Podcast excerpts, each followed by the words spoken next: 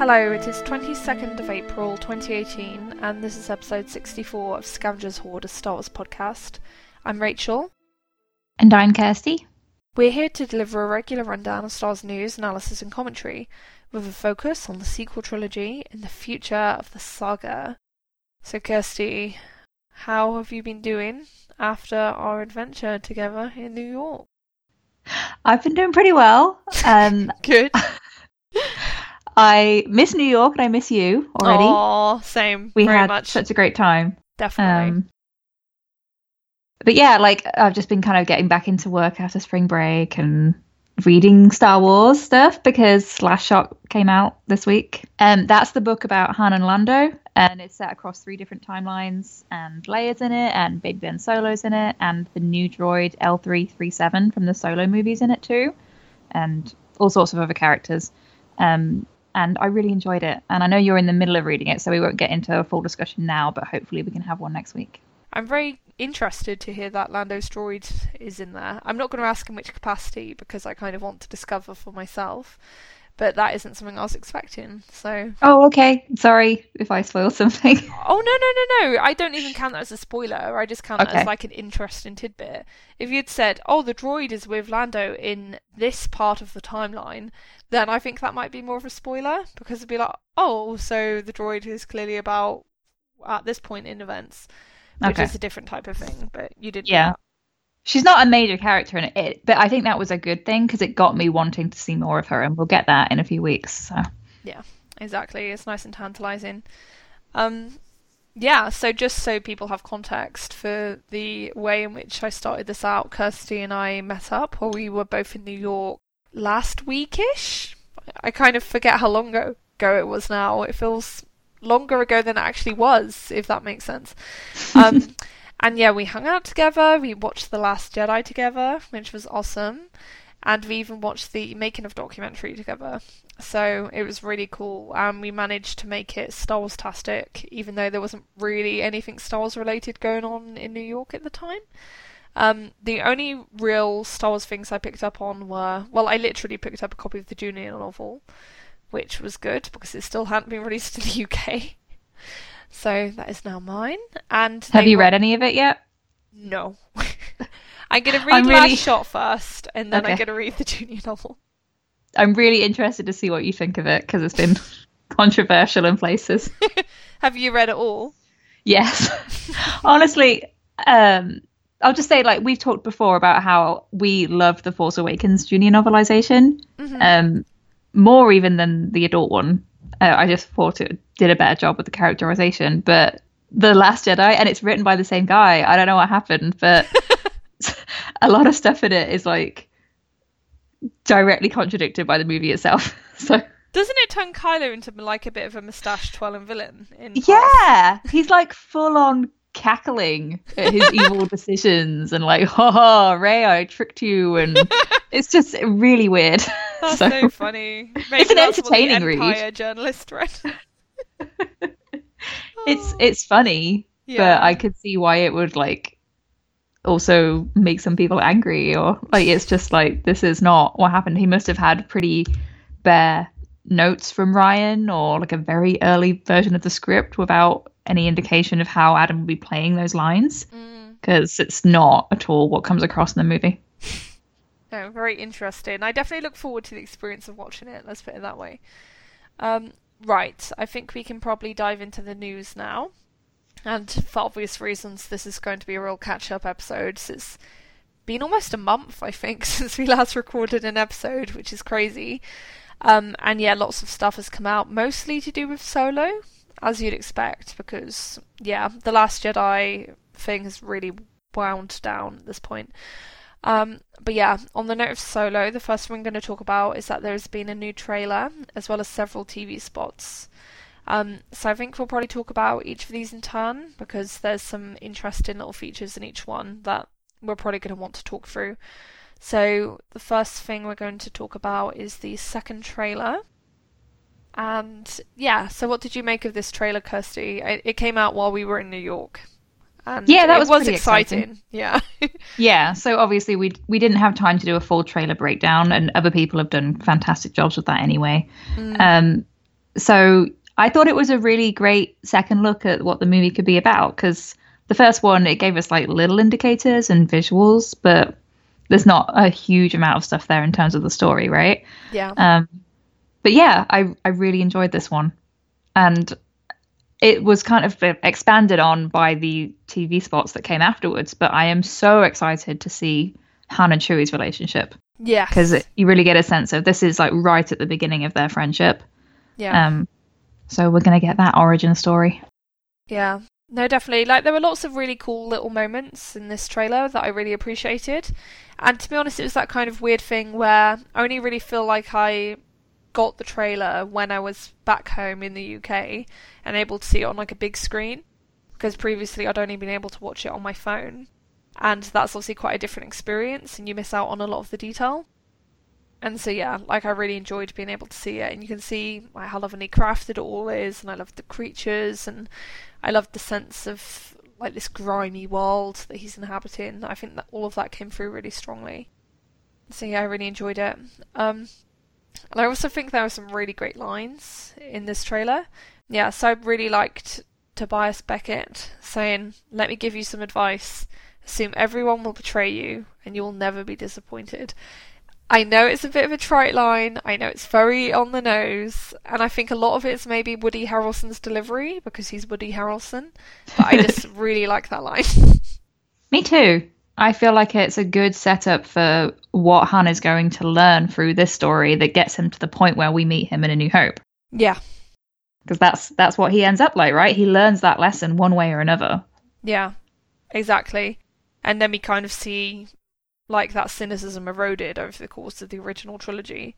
And Mhm. that's like a really lovely thing. So yeah, I think it's going to be really interesting to see how that shell is built up in the first place. Because watching like this trailer, you are really struck by how very young he is, which is of course the whole point. It's like a young Han Solo movie. um, but yeah, he really does just seem like a kid, and I guess it's really going to be like a coming of age story for Han Solo in a large way, which I'm actually really excited to see now. I won't pretend I was always excited, and it took me a while to get to this point, but I feel like now the publicity is revving up, and yeah, I'm on board basically. Yeah, and you know, I think that's fair because for a long time we didn't have any indication of what the story was going to be. Yeah, So, and there, we've talked before about well, what kind of arc would they give him because he has that anti-hero coming out of his shell, learning to love people arc in New Hope. So, is he just going to be an asshole before that? Like, I think what they're doing is really interesting that they've chosen to show that progression, like how he got to that point, so that when you step back after this movie, hopefully you have this really detailed, nuanced impression of who Han Solo has been at these various times in his life. yeah, absolutely. And I think it's going to be really interesting to see how those puzzle pieces fit together. Um, another shot I really liked in the trailer was the um, like Wookiees like doing the whole Eskimo kissing. Yeah. That was adorable. So, like, how do you feel about the holiday special re-entering canon? Well, I'm trying to work out. I think could that be Lumpy, his son? I was thinking it's more likely to be his wife, actually. It looked more like a romantic thing to me than like a paternal thing. I think it's really as I hard can to see tell. romance between Wookiees. I think it's one of those things where it's like really hard because like a forehead bump like that is like it could be familial or romantic. I think. yeah. Right? Like I yeah, I mean we'll see when we get the movie, but I was like I, I genuinely can't tell if that's his wife or his child. So Well, Wookiees, they have their like funny habits. You know, before the last Jedi came out, we were really obsessive with like keeping up with every little tidbit. So I don't know if you've had any new information to confirm who who it is. Mm. Um, I, I think I've seen lots of discussions online where people take it for granted that it's Malla. okay. Yep. And also the final thing I wanted to draw attention to really in the trailer is I really like the look of that um, laser whip thing that Dryden Voss is using. Um, so obviously there's no context, but it was just interesting.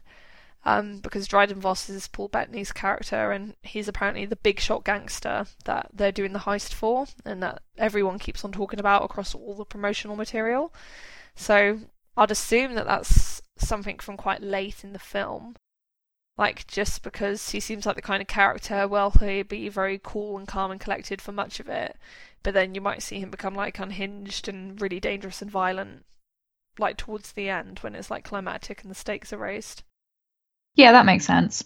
I haven't really given much thought to the chronology of it because the timeline, it kind of whips around to all these different eras, right? Like, doesn't it span something like six years? Yeah, there's definitely going to be at least a few jumps. Mm. And, like, I get a sense that we're going to see at least, like, Han and Qi'ra when they're teenagers on Corellia, like, and just running amok and, like, making fools of the law, basically. Bonnie and Clyde. Yeah, exactly, Bonnie and Clyde style. Then we're gonna see Han when he's like an Imperial like trainee, and presumably when he decides to like leave the the Empire for whatever reason. And then we're gonna see him a bit later on when he's really in like the criminal underworld and he's like getting deep into that. Mm. So yeah, this is my logical inference though. So we will say. Yeah, I'll take your word for it. I honestly, like, I'm excited about this movie, but it's in such a different way from how we were for the Last Jedi that I'm I'm really enjoying it. Actually, like looking forward to this movie, but Mm. not feeling like a nervous or oh god, certain things have to happen. You know, Yeah. like I mean, not not to sound like negative about it because we were very excited for the Last Jedi. yeah. Um, but do you know what I mean? It's like there's no huge stakes. Yeah. No, I know exactly what you mean. It feels way more relaxed. That's Yeah. kind of how I feel about it. And yeah, it's really nice. I think it's what the Star Wars fandom needs after The Last Jedi, to be honest, because it's what, like five months at this point, and people are still upset about it. It's so true, though. yeah, so have a nice palate cleanser. Yeah, exactly. Like, the worst is when you see people saying, like, I'm going to boycott Solo so that Disney learn we hate them you doing Star Wars. Ugh. And that's like the most dumb thing. It's like, God, like, if it comes out and all your friends tell you it's shit and you'd hate it, fine, don't see it. But you're really going to arrange a boycott for film where you have no idea what it's going to be like? What the hell? Oh, Yeah. The internet is so strange. I don't know how people think they could start a movement that would actually have enough of an impact there. Like, if people go to see movies, if they don't like them, they don't like them and they say so, but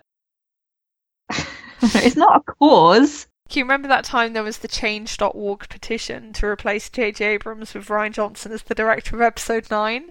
That is so funny. I love it. It's like just got so much irony going on. It's delicious to me. yeah, JJ's going to be the savior now. So Yeah, exactly. It's like, oh, JJ will save us. Oh.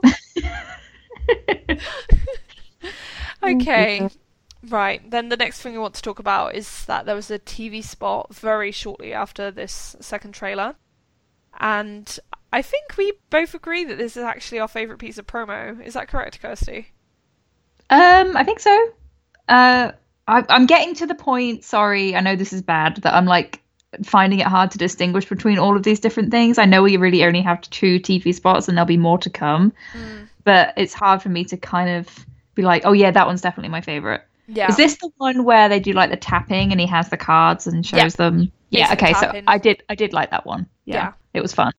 Yeah, no, exactly. And that was the moment I really liked in this one. It seems to be like they're playing Sabacc, and it's Han and Chewie at the Sabacc table, and Han just shows Chewie his hand, and like Chewie's like, oh god, this isn't gonna go well. Yeah, that was cute. Yeah. Chewie seems like such a. He's a bit of a downer, isn't he? Because like, Yeah. is there one part, or maybe this is the other TV spot when Han's like, oh, I can't remember what the line was, but he's like, oh, I have a good feeling about this, and he says that Chewie never has a good feeling about this. or yeah, that's like this that. one. That's Okay, yeah, TV spot. that was another cute moment. Yeah. no, so yeah, I agree. Lighten up, Chewie. He's a definite pessimist.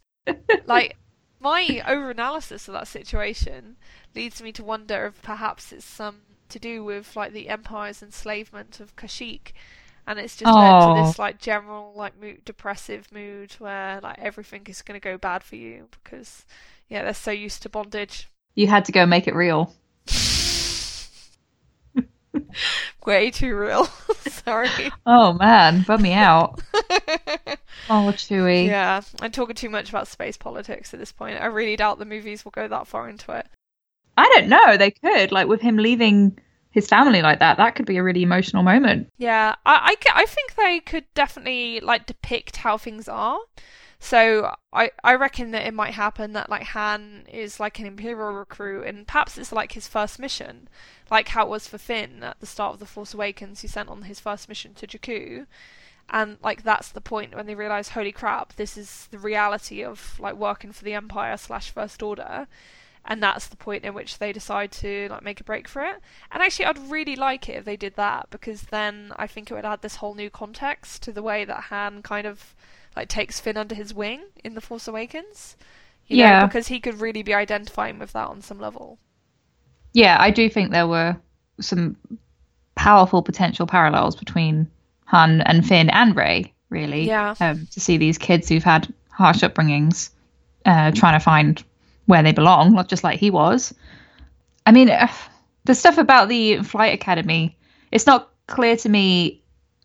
I guess we'll see this in the movie whether Han, how, like how far he got, whether he was actually going on missions, or if it was like a case of being in some school and then getting kicked out for like not following the rules or something. Yeah. No, it's really hard to say. Um, I guess it's just the mutual like Empire connection, like of Han being like an Imperial recruit, and then Kashyyyk being like under Imperial control. That's what Yeah. makes me think there might be some kind of link there, but that's Okay. not necessarily how they do it. So that's just my spec. Um, okay. But yeah, no, it's a really good little TV spot, and like you said, it's about the whole tapping of the cards thing, like the way that like kind of syncs with the music. It just makes it really like cool and like yeah, I like it. Yeah, I'm really interested to see how the music is used in this movie because I feel like it's going to be quite different from, like, even Rogue One still Mm, felt pretty Star Warsy, but Yes. for this, it really seems like it's going to embody the recklessness and kind of rebellion of Han Solo as a character. oh, um, definitely. And unless what they're giving us in the trailers and TV spots is totally different, but I don't feel like it's going to be. Yeah. Um, so we're hoping to have Christy back to talk about the soundtrack. Oh yeah. So No, that'll that'd be really fun. That'd be fabulous. Um, yep. And then there's just been one final TV spot, which is titled Risk. And the main notable thing about this one is that there's like a little nudge, nudge, wink, wink thing, where um, like Lando is like ticked off for flirting. Well, okay, so I thought this was that was like the thing that I immediately zoned in on. But Yes. apparently the big thing for lots of people was that he said Han. oh, really? But because you know, like in the original trilogy, people say it like Han or Han. Or like, like Oh. you know, lots of Star Wars words get pronounced various ways, like Yeah. Leia and Leah. Oh god. Um, so people were interested to see that Lando had said Han right. uh, in so, the classic American way. Mm. Um, so that was what a lot of people on Twitter were talking about, and I was like, wait a minute. L3 just called him out for flirting with what looks like Han. Elephant Hello? in the room. yes, to me, like the pronunciation, it doesn't even like register. no, me It- neither. It's something that like I notice when people point it out, but like when I'm watching the movies, that's just totally not on my radar. It's one of these things where people, yeah, get really into the idea of like, oh, why are they all pronouncing it differently? It's like, well, they all come from different planets, so of course they have different way, like there's different accents, basically, right? yeah, people say my name in different ways all the time, and I'm sure they especially do that with you. I know a lot of people call you Christy. Christy, Cassidy, Cassidy, what? Because like oh, God, I I have this complex now. I, okay, I've lived in America for about six years, and literally every time I go to order a coffee or whatever, no one hears my name correctly. So because I guess I I talk differently, so it's Christy, Casey, Cassidy. So I often just give a fake name just so that there's not this awkward back and forth of me having to spell out my name to oh strangers. Oh my god, that's so funny. Yeah, well, that just more than proves the point, to be honest. if that can happen in like one city, imagine all the variation that will happen across an entire galaxy. I'm sorry. Exactly. So anyway, it looks, you know, whether it's bait or not, and I'm taking the bait. Uh, happily, it's delicious. Yeah. Uh, Lando is flirting with Han Solo, and his droid is calling him out on that. yeah. So, thank you, Lucasfilm. To me, it feels completely appropriate, to be honest. Like, Lando is just so, like, self assured and, like, confident, and he's probably the kind of guy where he's like, I have a lot of love to go around. okay? Yeah, There are no boundaries on my love. for sure. Yeah, no, it's really cool. And yeah, Donald Glover continues to impress. And I also actually want to say that Alden Ehrenreich, I'm really getting sold on him. Like it's in a much more like gradual, quiet way Mm. than like what's happening with Lando. Because like Lando, he's so like bam in your face because he's so well, he's just literally a very colourful character as he wears those like insane clothes. Oh, it looks amazing. he really does. He wears them so well. Um, There's lots of great descriptions in Last Shot about that, actually. oh, I bet. They really emphasize how well dressed he is. That's like an author's dream, to be honest. um, and yeah, it's just like it's a much more like eye grabbing and flashy performance in a way. But I do think Alden's doing a really good job from what I'm seeing, and I really like the way he's delivering the lines and like the character he's exuding. So yeah, I'm excited. I'm just as excited for his performance, to be honest. Me too. I'm actually so surprised that I've kind of got on board so quickly. Like we haven't even seen the movie yet. So maybe I end up hating it. Who knows? I'm not going to like But I don't think I will because I've I've surprised myself by like starting to picture Han Solo as Alden. Oh wow! Like when I was when I was reading the book, I wasn't really picturing Harrison Ford. I was picturing Alden, and it's probably because it's coming out around the same time. So I'm I have these trailers in my mind and all the posters and everything. Mm, But I'm getting on board with his depiction. that's really cool. Yeah, Like, it surprised me. I know it would never ever happen, and this is purely like my fan fiction. Um, but I really like the idea of there being like a framing device where it's like Han like retelling like baby Ben Solo about like his adventures, like the bedtime story, like Princess Bride style. um, and to me, it would be so cool if that were Alden. Of course, it would have to be Alden. They can't get like seventy-year-old Harrison Ford. It'd be like, we're all having kids prematurely ages ago. okay. so it'd have to be Alden, but I don't know. I would just really like that, and I think I would buy it. I think he could sell me on it, you know. So Mhm. yeah, I'm having like rambling pipe dreams at this point, but yeah, they're good dreams. They make me happy, so it's all good. Yeah, we'll, we'll see. Like if anything comes of those parallels. I mean, there's plenty of them in the book, and that is Hmm. an accompaniment to the movie. So Oh, parallels between Han and Ben. Um, there are a couple. I mean, I don't know if they're intentional. Obviously, Mm. we'll talk about them when we have an episode. But just like seeing their interactions as well. Yeah. Um, and there's just certain lines that I, I feel like could allude to stuff that happens later that obviously the characters can't know about, but the author does. So Cool. Right, I think we can move on now, and this will be very quick. But I just wanted to talk about some of the posters that have been released so far for Solo, because we've had some pretty cool ones. So we've had posters for the UK, the US, and Japan. Gonna put you on the spot, Kirsty, and ask which one's your favourite. Um, they're they're all pretty similar. Like it, Alden's got the exact same pose in all of them with the gun. Sorry, blaster. I would say that the US poster and the Japanese poster are particularly similar. So it's almost not worth like counting the Japanese one. I think it's really the UK versus the US. Yeah, probably the US one overall, just because I like the the color palette. But um, I like them both. Like yeah. I know a lot of people have a problem with these composite style photoshopped posters. Um, Yeah. but I kind of like them. Yeah. Like in a oh they tried way. Yes. I I actually really like the UK one, and not just out of a sense of national pride. Um, I, I really like the way Lando is front and center. Yeah, that's true. His outfit looks amazing. yeah, like just because I think they really know that he's a great asset, and they're like, "Yep, we are going to put him front and center on our marketing. Thank you very much," which I really appreciate. And I also really, really like the shot of Qi'ra, like Mm. looking completely femme fatale. Um, yeah, Emilia Clarke, I just love her aesthetic in everything we've seen so far. She looks really, really cool. hmm And, Is Enfys Nest on that poster? Is that her down in the corner, or is that a droid? um, I can't yeah, tell. Is Enfys Nest like Okay. profile beneath Chewbacca? Oh, have you seen the stuff about um, Star Wars Newsnet now not being sure whether that's a man or a woman? yeah, I, I think I am so bummed. I think that's because um, what's Star Wars Insider? So the official Star Wars magazine, Yeah. they released like a profile on Enfys Nest, and they used male pronouns. Um, but the thing is, I'm not sure how seriously to take that, to be honest, because like Star Wars Insider, they have shown in the past that it is not written by people with like intimate connections to the film. Obviously, Okay. they know some stuff, but I don't think they know a lot, to be honest. Not that much more from like the average Star Wars fan. Mm. And so I'm I think it might even be assumption really, rather than the fact that this character is confirmed male. Because yeah, like you, I would really, really, really like this character to be female. I think that'd be so refreshing. Well, because we we don't have an actor attached to it yet, right? Is that intentionally being kept secret? I'd guess so. It definitely seems like it's being kept under wraps. I've seen speculation that Enfys Nest is Qi'ra.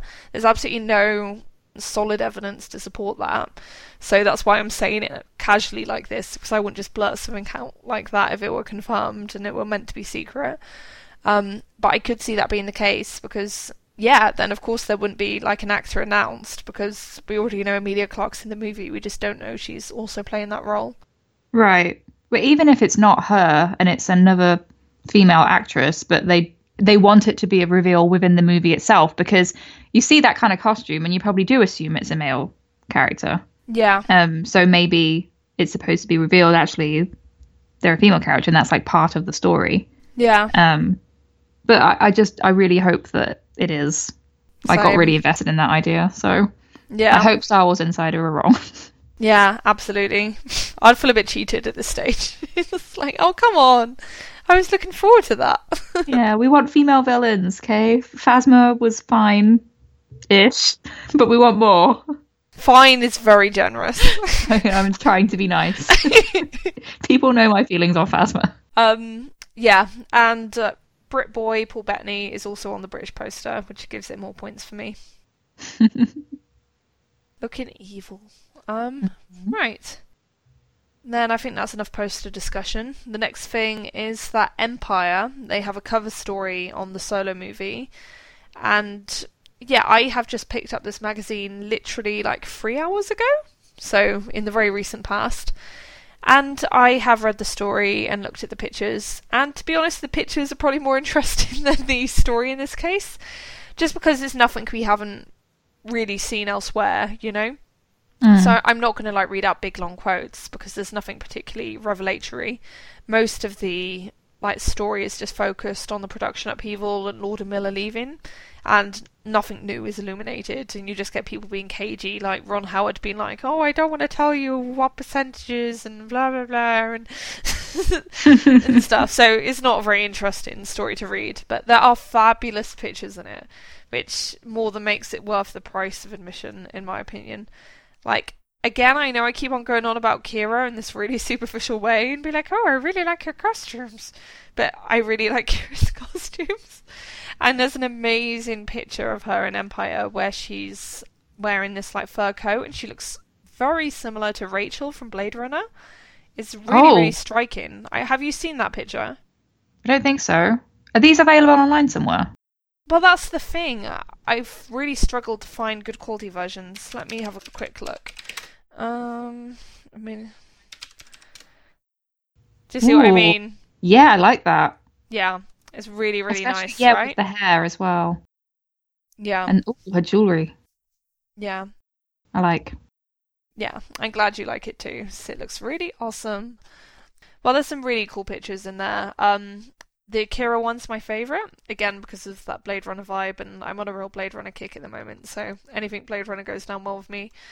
And there's also a very cool pic of Dryden Voss, so Paul Bettany's character, and it's definitely the best look we've had at him so far. And yeah, it's quite interesting because you can really see the scarring on his face, um, which I've never noticed before because when you've seen him in trailers and things, he's, it's always been like very fleeting glimpses. So yeah, like he's clearly a gnarly looking dude who's had some experiences. Mm. um, which is unsurprising. That Mandalorian armor. Oh, I know, right? Yeah, people were freaking out over that. So much excitement. Like, oh my god, it's Mandalorian.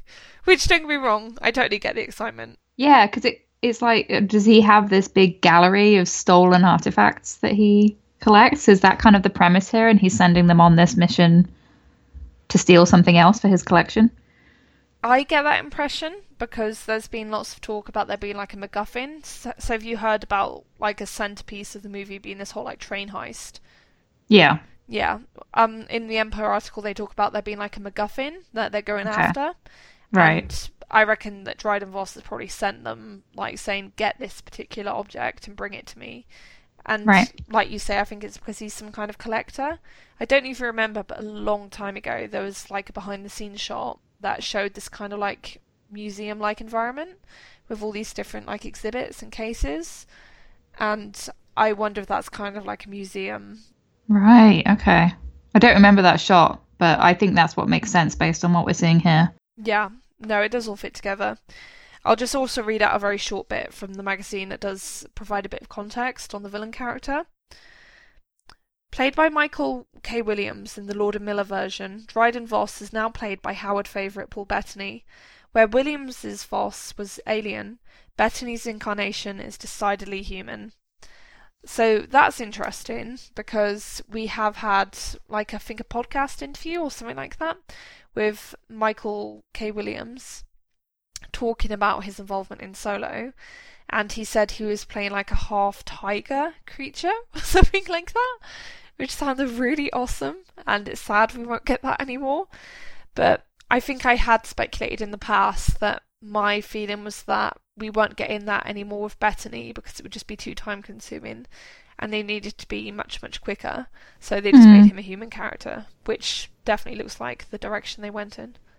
Yeah, it's kind of a shame that we'd lose that element of the character though, because I, I know this isn't like something that's like a huge factor in our love of Star Wars, but I know there are fans out there who really love the alien aspect of it.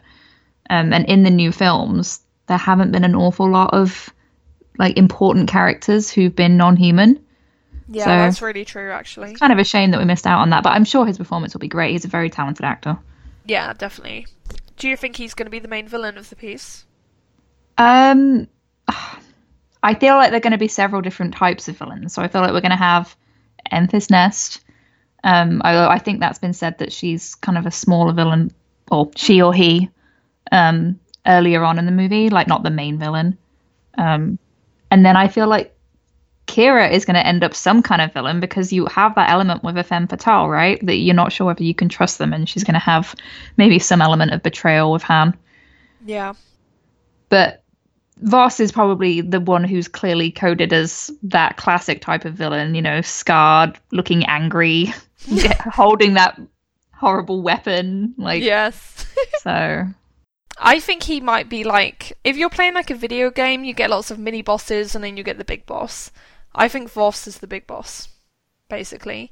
So I think he probably like stays back from like the main action until the final part of the film. But then he's like the main like bad guy who's in opposition to Han and who like Han needs to like escape from Mhm. or otherwise defeat. Um, and another interesting thing that Michael K. Williams said like a while ago was that there was a love triangle type of thing going on with his character Han Solo and Qi'ra. And yeah, we haven't seen any mention of that at all in any of the promotional materials. So I'm curious to see whether that will carry through. Yeah, that if that's what's going on, that fits with what we've just been saying, right? About her being this femme fatale, and like that she's actually been working with him these past couple of years, maybe while she's been separated from Han, and Yes. that comes out throughout the story. Yeah, I could see it maybe being like a situation like you get in The Last Crusade, the Indiana Jones movie, where you Mm. get like the Elsa character, and like initially she seems very like benign and innocent, but then you realise she's got these other allegiances and stuff. But it's still not completely clear cut at the very end, if that makes sense. Mhm. So the next thing to talk about is that Lawrence Kasdan and John Kasdan were interviewed about Solo on the Star Wars show. And yeah, we have a few like comments here in the transcription. Could you maybe read out the first part, Kirsty? Sure. Han was always my favourite character, the elder Kasdan says. He was a living person in my life, and like any living person, you wonder about what was their youth like? How did they get to be the person that I met much later? But don't expect Solo a Star Wars story to fill in Han's origin story, Jonathan Kasdan says. What we started with in A New Hope was a very cynical guy, and it allowed for a character arc that sort of naturally lent itself to this movie, which is how do you become a cynical guy? Yeah. Like, I think, again, this just aligns with what we've been saying and is what you'd naturally expect, I think, based on the fact it's a young Han Solo movie. Um, but yeah, this definitely feels like the most natural direction to go in, and I can totally understand why Kasdan would be drawn to that particular type of storyline. So it feels like if you are going to tell a story about the young Han Solo, it's kind of wasted unless you actually explore that angle. Mm-hmm. Yeah, I really appreciate that they're not just talking about it as like a yeah, this is his backstory. It's like it's a it's a story about Han Solo that is worth telling. Yes, because it enriches what we already know. It's not just like oh, here's an entry for his Wikipedia page or yeah. Wikipedia, I should say. exactly. It's not for the sake of it, which I think is what everyone wants.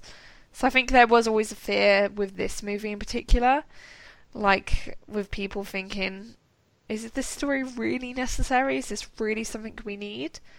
And I think even after we've seen it, I don't think anyone will be like, oh my god, I absolutely needed to know this to follow the character in the original trilogy. I don't think it'll be like that, but I do think it'll be a similar situation to Rogue One, where once you see Rogue One, that does to some extent recontextualize the events of A New Hope.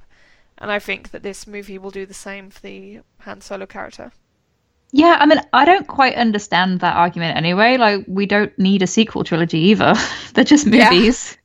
Yeah. we so really true. enjoy them, but if you don't enjoy them, you go, "Oh, okay, not for me," and move on. Like, yeah, it's entertainment. exactly. For the sequel trilogy to exist, they basically took a sledgehammer to the happy ending of the original trilogy. Oh, yeah. So, yeah. Still, it's a fun ride, so it's all okay. But yeah, I mean, Kasdan's he was working on this before he worked on The Force Awakens. So yeah. I think this is a real passion project for the new era. Oh, um, absolutely. Um, and he said it's his swan song, right? And that does fill me with confidence because he's clearly passionate about telling this story. And we know that when all the Lord and Miller drama happened, he was involved in that and he wasn't happy with what they were doing. Mm-hmm. And obviously, it's unfortunate that all the drama happened. But I do like that he was so involved even at that stage because I think often the screenwriter they submit the script and then it's not really theirs anymore, you know. Whereas I feel like Kasdan's had this ongoing involvement with the project and he really, really wants them to get it right. Like, like you say, probably because it is his swan song, and the last thing you want is to write the script that you're really proud of and then see people crap all over it. So this is Lawrence Kasdan on how Solo came about. When I was done, I was sort of burned out and I said, I don't know, do we still want to do this Han thing? And they said, Yeah, we really want you to go ahead with Han. And I said, Well, my son John is very enthusiastic and full of ideas about the saga, and he had directed two movies and had done other things. What if he came on and worked with me? Because that would give me a shot in the arm. And so that's exactly what happened. They made a deal with John, and he and I have been writing since for three years. So I don't know if this is like common knowledge, but we know that um, Lawrence Kasdan and his son wrote the scene between Han Solo and his son in The Force Awakens. So I think that's really interesting looking at this and like them then deciding, oh wait, John's going to work with us on this too. Yeah. I feel like it it shows that they both have this clear understanding of what they perceive Han Solo to be about.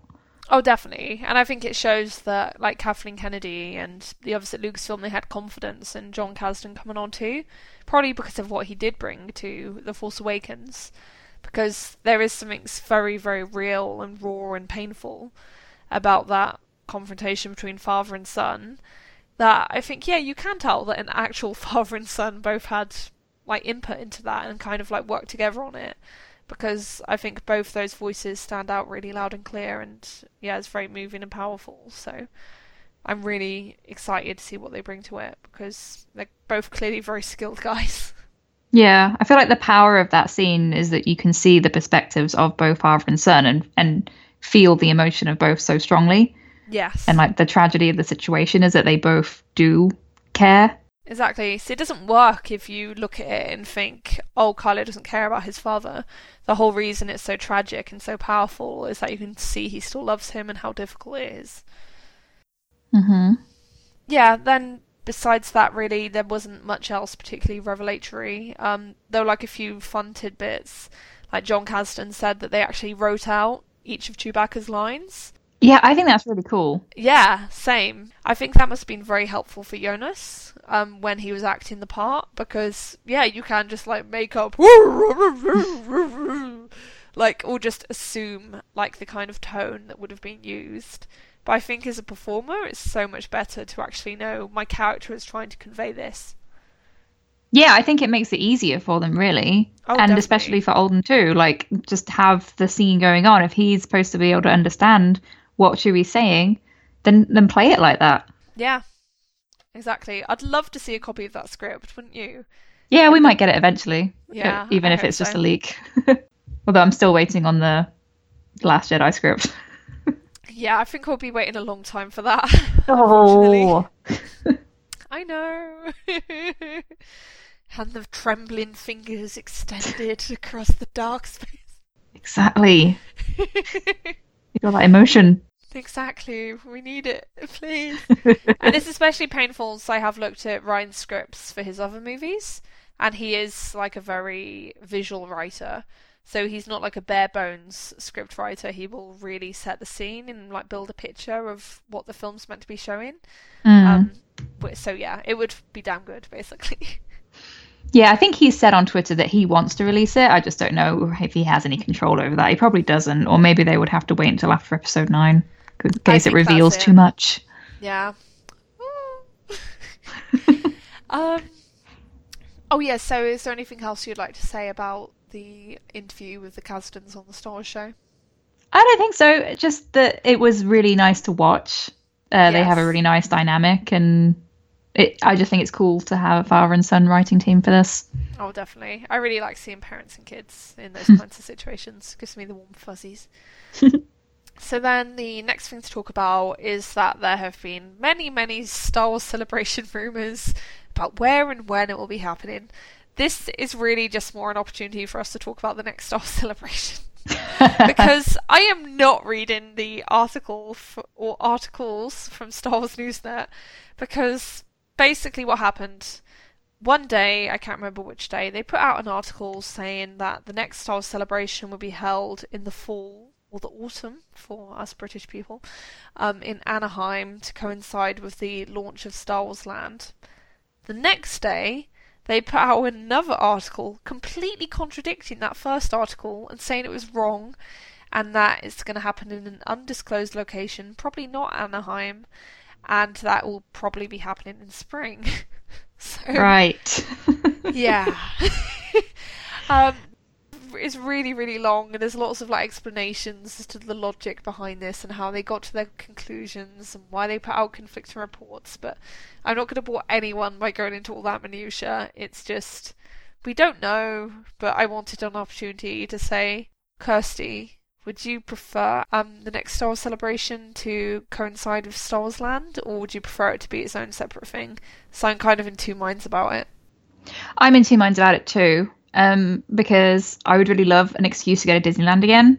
Yes. But I feel like if it's there to launch Star Wars Land, what that probably makes business sense for Disney, so that's probably what's going to happen. But it's going to be an absolute nightmare to go. Yes. I I think that's exactly it, basically, because I've never been to like Disneyland or did you say Disneyland or Disney World? It's Disneyland in Anaheim. That's the first one. Oh, okay, thank you. So I've never been to Disneyland in America, um, but I would absolutely love to. So in a way, it would be a real blessing for me to be able to go to Celebration and then be able to do that at the same time, because that's never something I've had to experience before. I've never had an opportunity to experience before, and I'm sure it would be wonderful. But in the same breath, there will be like 150,000 Star Wars fans going to that event and I think I saw something like the max capacity for Star Wars Land will be like 50,000 people. Yeah. And can you imagine that level of people all trying to ram themselves into that park? It would just be impossible. And probably dangerous, to be honest. hmm So, yeah, I could totally see why it's unrealistic to do that, essentially. Like, my dream scenario would be for them to hold it in London, because then I can just go there, no problem. but, yeah, that probably won't happen, because it's going to be a really, really big year for the franchise. Um, basically, whenever it's a big year, they seem to want to hold them in America. So, if I want to go, I'm going to be going to America. Yeah, I've heard quite a lot of criticism about the one in Orlando. Um, I really enjoyed it and didn't have any problems personally, but there was there was some issues with like the the lining up the night before and everything, and some people who'd queued then didn't get in because All right. a bunch of people were let in ahead of them. Like I was lucky, but it could have very easily been me. Um, Right. it just sucked um, to wait all night for something and then not get in, and then other people just turn up and they do. That's Oh. really bad. That's really, really bad. So, was that Yeah. queue in for the um, panels? Yeah. Ooh, Um, yeah, that's really rough. The general consensus seems to be that people wouldn't want it again in Orlando, but I don't know how much that stuff has to do with it being in Orlando. It's just like that's what's associated with that in people's minds now. Um, Anaheim makes the most sense to me, but it could just as easily be somewhere like Chicago, or you know, it could be anywhere. Yeah. Um, but like you, I'm, I don't think it will be in Europe next time because it is a big one, and America just seems to be the place that a lot of people would find it easier to get to. So, Yeah. No, it's very true. So you'll just have to make another trip to America, Rachel. exactly. I better start saving now, basically. oh goodness. Um. Right. Then the next story we have is that there are rumors indicating that Yoda may return for episode 9. And this is a report from NY Daily News. I have no idea how reputable this site is. Right, I don't even know if we should be like spoilers because Yeah. it's it's almost like too early to us for us to be like trusting all this stuff. It's it's basically just speculation at this point, right? Yeah, no, exactly. It's really hard to know. They say they have sources, but again, what what do we know and what do they know more importantly? So, yeah, this is from the NY Daily News. Star Wars producers are planning to bring back Yoda, according to a source familiar with episode 9 of the storied franchise. What does that even mean? The, the success of the scenes featuring Yoda in The Last Jedi were huge, says our insider. If all goes according to plan, the sci fi space sage will rejoin the series in spirit to mentor a young warrior played by British actress Daisy Ridley, we're told. Oh my god, this is like it's written for space aliens who have no idea what Star Wars is. Yoda will again appear as a ghost as he acknowledges Rey's success and growth as a Jedi. We hear the scenes are due to be put together later this year. So, do you call bullshit on this, or do you think there's an element of plausibility to this rumor? I think there's a chance he would be back. I hope that Luke would be back too. Like, Same. I if I had to choose, I really liked Yoda in episode eight. Um, Yeah. I thought that scene was perfect. We've talked about it a lot, so I won't bore people going too much into it again. But um, yeah, if we're gonna have like a Force Ghost come back and talk to to Rey, it, it would make sense for it to either be Yoda or Luke, I guess. Yeah. As much as we might want that Ewan McGregor cameo or something. Yeah, for me, that's my main issue with this report. That I'm not sure it would make sense really for Yoda to be the person like mentoring Rey like this. Well, uh, Because like Yeah, she never met him. She wasn't there when like Yoda was giving this advice to Luke, and that scene worked and was powerful because Luke obviously has this history with Yoda. So they have like a common like background together. And Rey doesn't have that. If like Yoda shows up to her, she'd probably be like, "Who are you?" Well, it could be played in that way, I guess. Like Yeah. if that's acknowledged within the story that Rey doesn't have a personal connection to him, but he's saying like, I don't know, he's giving her this contextualizing within the history of the Jedi. I mean, it, depends how they do it. I agree Yeah. that it, it could be really weird if it's like not acknowledged. Because Yes. Rey does have all these intense personal connections now with people she's literally just met. so yeah, she's definitely forming quick bonds. I mean, the the stuff with Leia is really emotionally heavy, and they haven't spent a lot of time together. Yeah, no, that's very true. Like maybe they could explain it by saying, "Well, Luke, Luke's busy bugging Ben Solo, so I'm afraid he doesn't have time to teach you right now. he sent me in as the substitute teacher." I mean, it's hard to know because the the way that the Last Jedi kind of leaves things off with Rey, it's like she's the hope, she's doing it by herself, she's starting to come of age, right? Mm. So it couldn't be too much in a teachery relationship because I think the point of Rey's story at this point is that she is making it on her own. Mm. Um, because she's she's tried to have these mentor relationships with Han Solo, Luke, even Kylo to an extent. Yeah. And and and now she gets to the end of that movie and she's like, Yeah, I believe in myself, I can do this. So it would have to be done carefully to, Yeah. to not to not negate that arc. Yeah, no, that's very true. It's like I really want to see Rey come into her, her own in this movie, and that doesn't mean her being an island or someone who doesn't need like help and support from others, because that would be also bad in its own way. But yeah, I decidedly do want to see like Rey to stand on her own two feet to a large extent. Mm-hmm. Right. And then the next story we have is that Victoria Mahoney has been hired as a second unit director on episode 9. And this is something that Ava DuVernay announced on her Twitter. And she tweeted, Happy to share this historic news. A black woman directing stories in a galaxy far, far away. First unit director J.J. Abrams, second unit director Victoria Mahoney. And there's a lovely picture of them, and Victoria has her arm around JJ, and they both look so happy. And yeah, it makes me feel happy looking at them because this is great news. It is great news. I'm so happy finally. I know, right? and to me, this is a great way of doing it because you are giving these women opportunities now. And like, if Victoria Mahoney kills on this, then give her a Star Wars story. Give Mhm. her her own movie where she can direct first unit. Because I know she has directed like her own projects as like first unit director. Like I know she's done TV episodes. I think she might have done like some indie movies. And yeah, this is like her first like real thing in Star Wars. But yeah, if she kills this, then hopefully the future for her is unlimited and all the opportunities be open to her. Mm-hmm. I think it's really cool that Ava played a part in this, right? Yeah. And she was able to share it. Um, we know that she has a close relationship with JJ, so I think this is awesome. Yeah, definitely. It's really, really cool.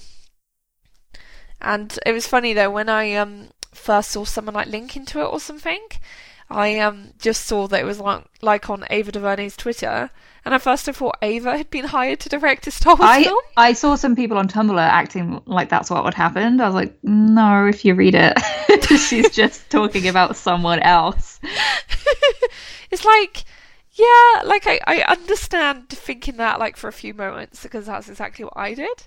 But yeah, just like let it digest and like read and stuff. Mm-hmm. And there's been lots of debate over what kind of role she's going to have in this playing the story as well, because the second unit director, that's different from first unit. Oh, She's yeah, not very, she's very not different. co-directing with JJ, and I think I've seen a lot of people report it that way too. Yeah. Like it's obviously this huge moment to have a black woman as the second unit director. This is huge for Star Wars, fucking finally, honestly. Um, um, but it's not the same. Yeah. Um, Yeah, just So- to be clear, the second unit director, they're responsible for things that don't require the main cast. So if you're doing like an action scene where you can use stunt doubles, or you're doing like shots of backgrounds, that that sort of thing, that tends to be where you bring the second unit in, and it's just a way of keeping things going more quickly. Because yeah, if the first unit films all of that, then it gets very very time consuming, and splitting the work in this way, it means that the first and second units can work simultaneously. hmm Yeah, there's there's so much to do that JJ just isn't going to have time to shoot it all, and this is how they've done all of the Star Wars stuff, right? Like you Yeah. have second unit directors. Rian had them, JJ had them for seven, but this is obviously an historic announcement because they have not been hiring black women. Yeah, like you know, so exactly. obviously Ava wants to celebrate this, understandably. And that's now starting to change, so thank goodness. Right. And then the last thing I just want to touch upon briefly to end on a nice celebratory note is that The Last Jedi topped the DVD Blu ray sales chart. And this is from Variety. Walt Disney Studios Home Entertainment Star Wars The Last Jedi debuted atop the national home video sales charts by a wide margin the week ended March 31st. Then it goes on a bit just talking about the wider financial success about the of the film. Like this report is obviously a little bit old now. I know for a fact that um, The Last Jedi was at the top of the charts for 2 weeks running and I think it's just been supplanted by The Greatest Showman um, which should be no surprise at all because that movie in its own right was a real mega hit. And yeah, you can't keep number one forever. But I just wanted to include this because it's a real like marker of the film's success, and it shows that lots of people loved it and are picking up for home video. It's inevitable. It's a Star Wars movie. Of course, it was going to be number one, but it just makes me happy. Yeah, people love the Last Jedi. Yep. exactly. They totes do and no one hates it at all. There is absolutely no dissent. Everyone agrees it's a masterpiece of unmatched proportions. It's a crowd pleaser. exactly. Oh, and yeah, it was so nice being in New York. And what was the name of that store we went into? The one where you get DVDs and Blu-rays and stuff. Best Buy.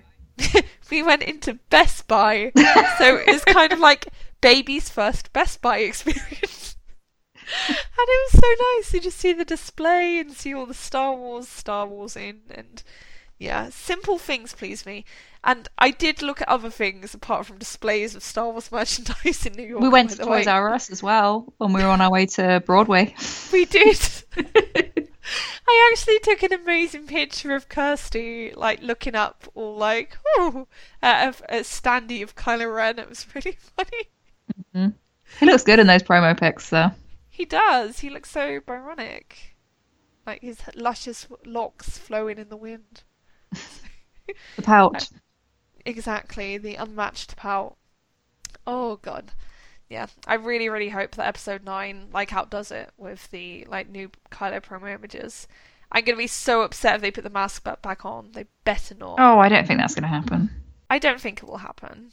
But just in case they're tempted, I'm saying it now. Don't do it. It would be really weird to have them make such a point of crushing the mask in episode 8 and then, oh, he just made a new one. well, he lost all his confidence, Kirsty. His heart was broken by Rey. okay, bare minimum, if he gets a new mask, can it be new? Like a new design? Because otherwise it just gets kind of boring. Yeah. Oh my god, the worst would be if he literally wore like the Vader helmet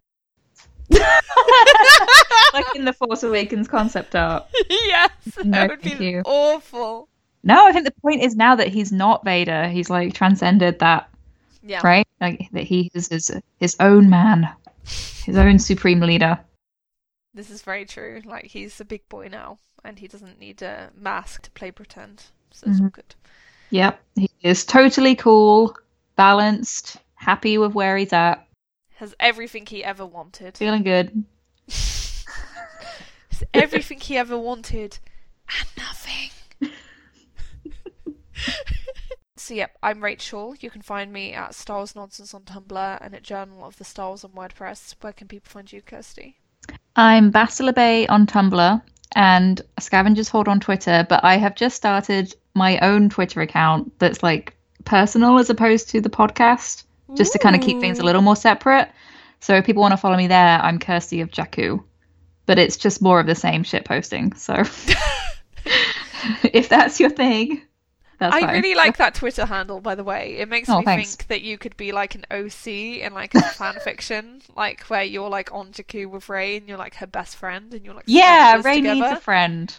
Yeah, exactly. I'd like to read that story. And I'm a scavenger bird who doesn't steal her ship that she just fixed up. nice. You you would like change the whole direction of like Rey's character development because if she had like one like nice bestie who didn't betray her and was like totally reliable and trustworthy, she'd probably turn out quite differently. Exactly. I'd make her some food.